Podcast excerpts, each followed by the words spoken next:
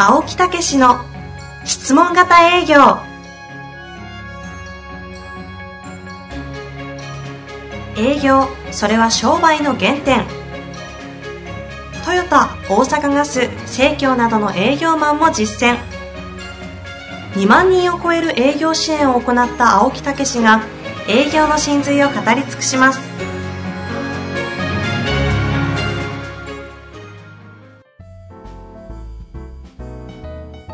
ちは、遠藤和樹です。青木武の質問型営業。青木先生、よろしくお願いいたします。はい、よろしくお願いいたします。さてさて、今週も始まりましたが、ちょっといろいろとね、お答えをさせていただこうというね、えーいうようなことで、うん。だけど最近なんか難解なちょっと質問なんか多いね。確かにちょっと固めというか、なんかね、うん考え方、営業に対する姿勢、考え方、あり方みたいな質問ですね。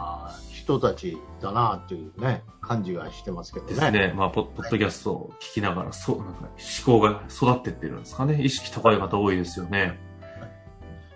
まあ、という中で今日のご質問ですが、今日はですね、IT 業界ですね、32歳の方からご質問いただいております。いいですかね？早速行きたいと思います。えーどんなにお役立ちをしようと、質問によって相手のニーズを引き出しても、商品サービスが微妙な場合、相価値の提供ができないという現実を抱える営業マンは、一定層かなり存在していると思います。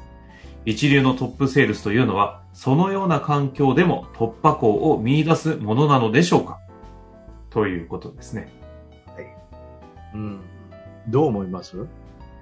いやー、これでもじ、要は商品、サービスが、その営業担当にとって粗悪というか良くないと思っちゃってる状態の中において、どうすんのって話ですよね。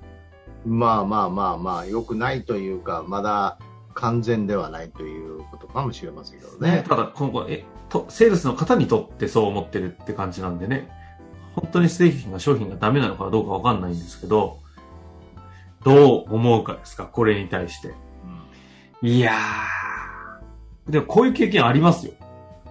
私は唯一自分の経験になぞらえるんであれば、えートップセールスかどうか知らないですけど、あの、徹底的に製品、サービスの見直しをしたという方向に走ったことはあります。もう、こんなもん売ってたら、でもやめるとかどうこうとかあるじゃないですか。うん。ね、その中においての意思決定で唯一取ったのは、もういいものに変えるしかないなと思って、うん。そっちを選んだということはあるんですけど、まあ、あれはあれですごい、結果的に結構売れたりしたし、いいものを届けてお役立ちできてるっていう感覚までいけたので、おー良かったなというふうに思う経験は一個、ちょっとご紹介しつつ、いかがなんですか、ここは？おすごいじゃないですか。よく見直しましたね。前ね、やめようかなと思いましたけどね。おーまあね、その時サラリーマンだったんで、まあ転職してもええやみたいなのもあるじゃないですか。はいはいはいはいはい。で、見直してどうなったんですか？徹底的に見直して。商品自体を変えたんですか？それとも。いや、まずヒアリングですよね。うーん。顧客、見込み客から、実際その、なんでか買わなかった方の方が良くて、なんで買わなかったんですか？を聞いてみると、なんかいろいろ不足してる部分、こっちの営業として悪い部分、サービスとして明確に悪い部分とか。うん。で、買ってしまった方にはもう申し訳ないけど完全にヒアリングしに行って、うんうんどこがどうなのか満足している部分も含めて聞いていくと、まあ見えてくるじゃないですか。うん。はい。営業としてダメなとこと、商品サービスとしてやっぱり不足してたり問題を抱えている部分。えでそこ両方、まあぶ、ただただに潰していけばいいものになるので。ー、それでどれぐらいかかったんですか？いやー、3ヶ月から、なんか形になるのに半年じゃないですか。ほうほうほうほう。どういう形になったんですか？実際にサービスがそのヒアリング通して問題点とかが見えたところが改善されたってところじゃないですかね。ほうほうから自信持って商品として。中身を変えたの？それとも何かフォローを変えたとか？あ、でも、まさにそうですよね。中身の部分と、その中身じゃないフォローリングで対応できる部分うん。の両方をやったって感じですね。あー素晴らしいですね。それでどうなったんですか？結果。どうなった？うん未だにだからその時のこあの顧客になった方々って、全然違う形での、その、仕事上の関係性としては非常に未だにいいなっていう人たちが意外と今多いことに気づきましたね。素晴らしいですね。今日は遠藤先生ありがとうございました。で、で、で、どうなんですか？ねここのあたり。いや、もう大正解違いますか？おいやーまさに、もう、それがもう縮図というか、おそれがもう全ての結果ですよね。いやー、感動しました。ちょちょちょちょちょ。ちょちょちょちょ。え？で、そんなしょ俺え そうです。いや、というのは、結局そういうことなんですよね。つながるんですよ。いいものを提供したら、その人は人生の友となってくるんですよ。うん。そこなんですよね。本当に。うん。運のはいいんですよ。一時的に。ええ。友達なくすよっていう話なんですよね。あになるべく人脈になる、そういう人たちをなくしていくんですね。ええだから、言葉は悪いですけど、やっぱり自分の人生を切り売りしちゃってるみたいな感じですよね。あ。はいはいはい。時間をかけて、お金は得れるかもしれないけども、少しずつ活動範囲を狭くしてってるというね。ええああ、実はね、広げてるようで。そう確かに。関係性が途絶えてきますからね。うん、昔ね、あのーやっぱりこう、私なんかは、えーフルコミで、まあ、企業経営者とかが私は思い思いやったけど、まあ、訪問販売ですよ。そういう人たちが、まあ、要はいろんなところを、こう自宅を訪ねたり、いろんなことして、もうガンガン売ると。もうこの地区がダメになると、またその地区へ、他の地区へ行くと。これどんどんどんどんこうね、都会から地方へ流れていくみたいなね。うん。だから焼き畑農業みたいなもんですよ。あこれはね、もう本当に寂しい。うん。いや、そうじゃなくて、やっぱり農耕みたいに、あ。うん。やっぱりそこへ芽を植えて、種、種を植えて芽を出しね、そして育ててってね、うん、そういう中にまたどんどん育てていくっていうね。もうこれがね、セールスのあるべき姿やと思うんですよね。ああ。ファンを増やしていくっていうね。なるほどね。売れば売るほど、結果的に。そうそうそう。ということは、やっぱり正しいものを売らないと。うん。で疑問なものを売ってたら、やっぱりダメですよね。うん。それで、やっぱり、あの、一つ救い、救いを、救いの手を差し伸べるとしたら、はいはい。疑問な部分があるんだったら、そこをフォローで補え。私は言いたい。うんうん。足りないところがあるんだったら、そこを自分自身のフォローで、うん、そこをこう何何がしかの形でサポートして、いいものに仕上げていくとか、うん、あるいはこのレベルで必ず成果が上がるからっていうようなことで、うん。そこをきちっとこう伝えていって、またサポートしてあげるとかね。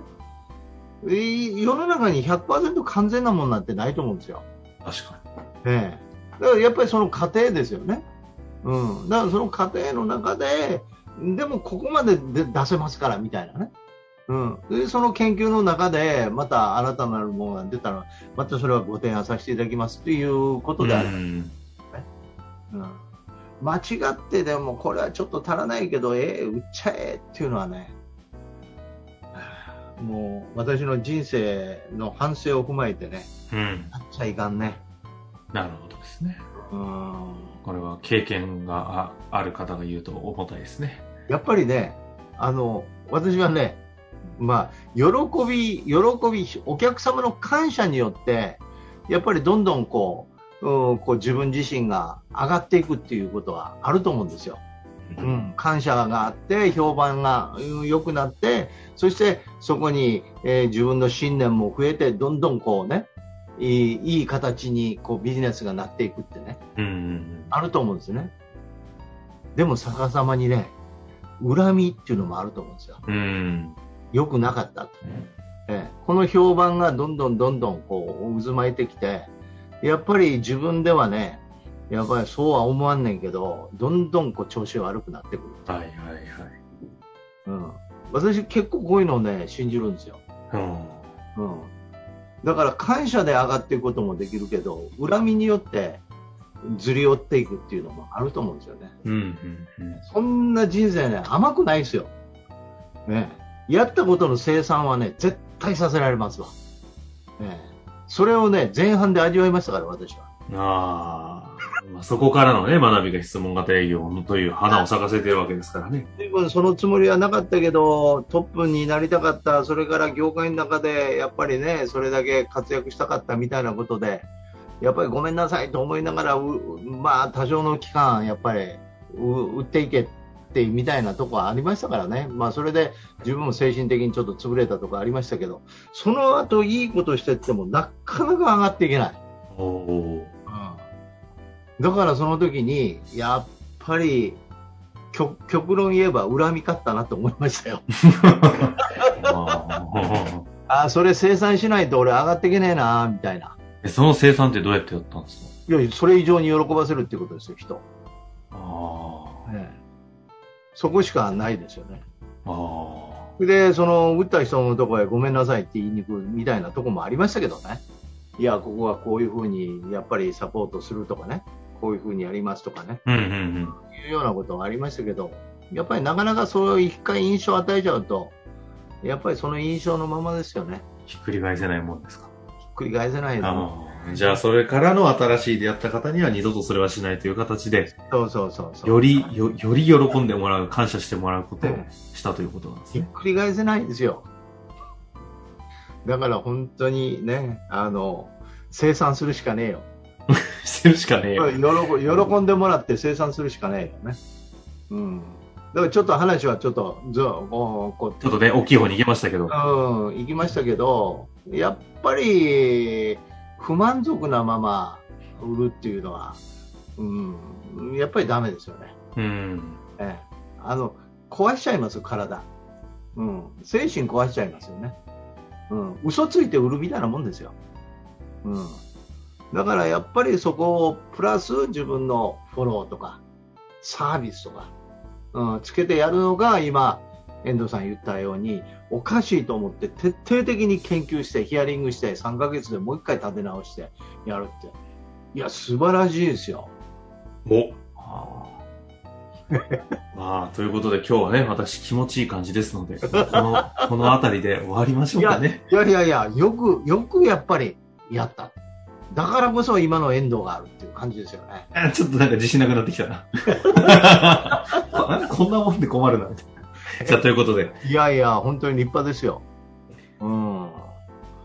やっぱりそれが、やっぱり人間の、やっぱこう、どういうんですか、本当の素直な、うん、こう気持ちというかね、うん、お役に立ちたいという気持ちもあるしね。うん。ええまあでも今の話聞いて改めて、その時に立ち返る時ほど、青木先生の言うセールスマンシップ、お役立ち精神に立てれば、そう必然的にそういうものを選ぶ方向には行くかもしれないですよね。そうですね。うん。ということで、はい。今日は、まあ、ぜひね、そうやって悩んでられる方はもう一回立ち戻ってね、戻っていただきたい。うん、そこの原点ね。で、これ会社自体もやっぱりもう一回立ち戻って、会社自身ももう一回強みとかそういうところをね、自分のところを果たすものっていうのを見直す必要もありますしね。うん、そういうこともやっぱりやっていかなかったですよね。という形で、ぜひ行かせていただきたいと思います。青木先生、ありがとうございました。はい、ありがとうございました。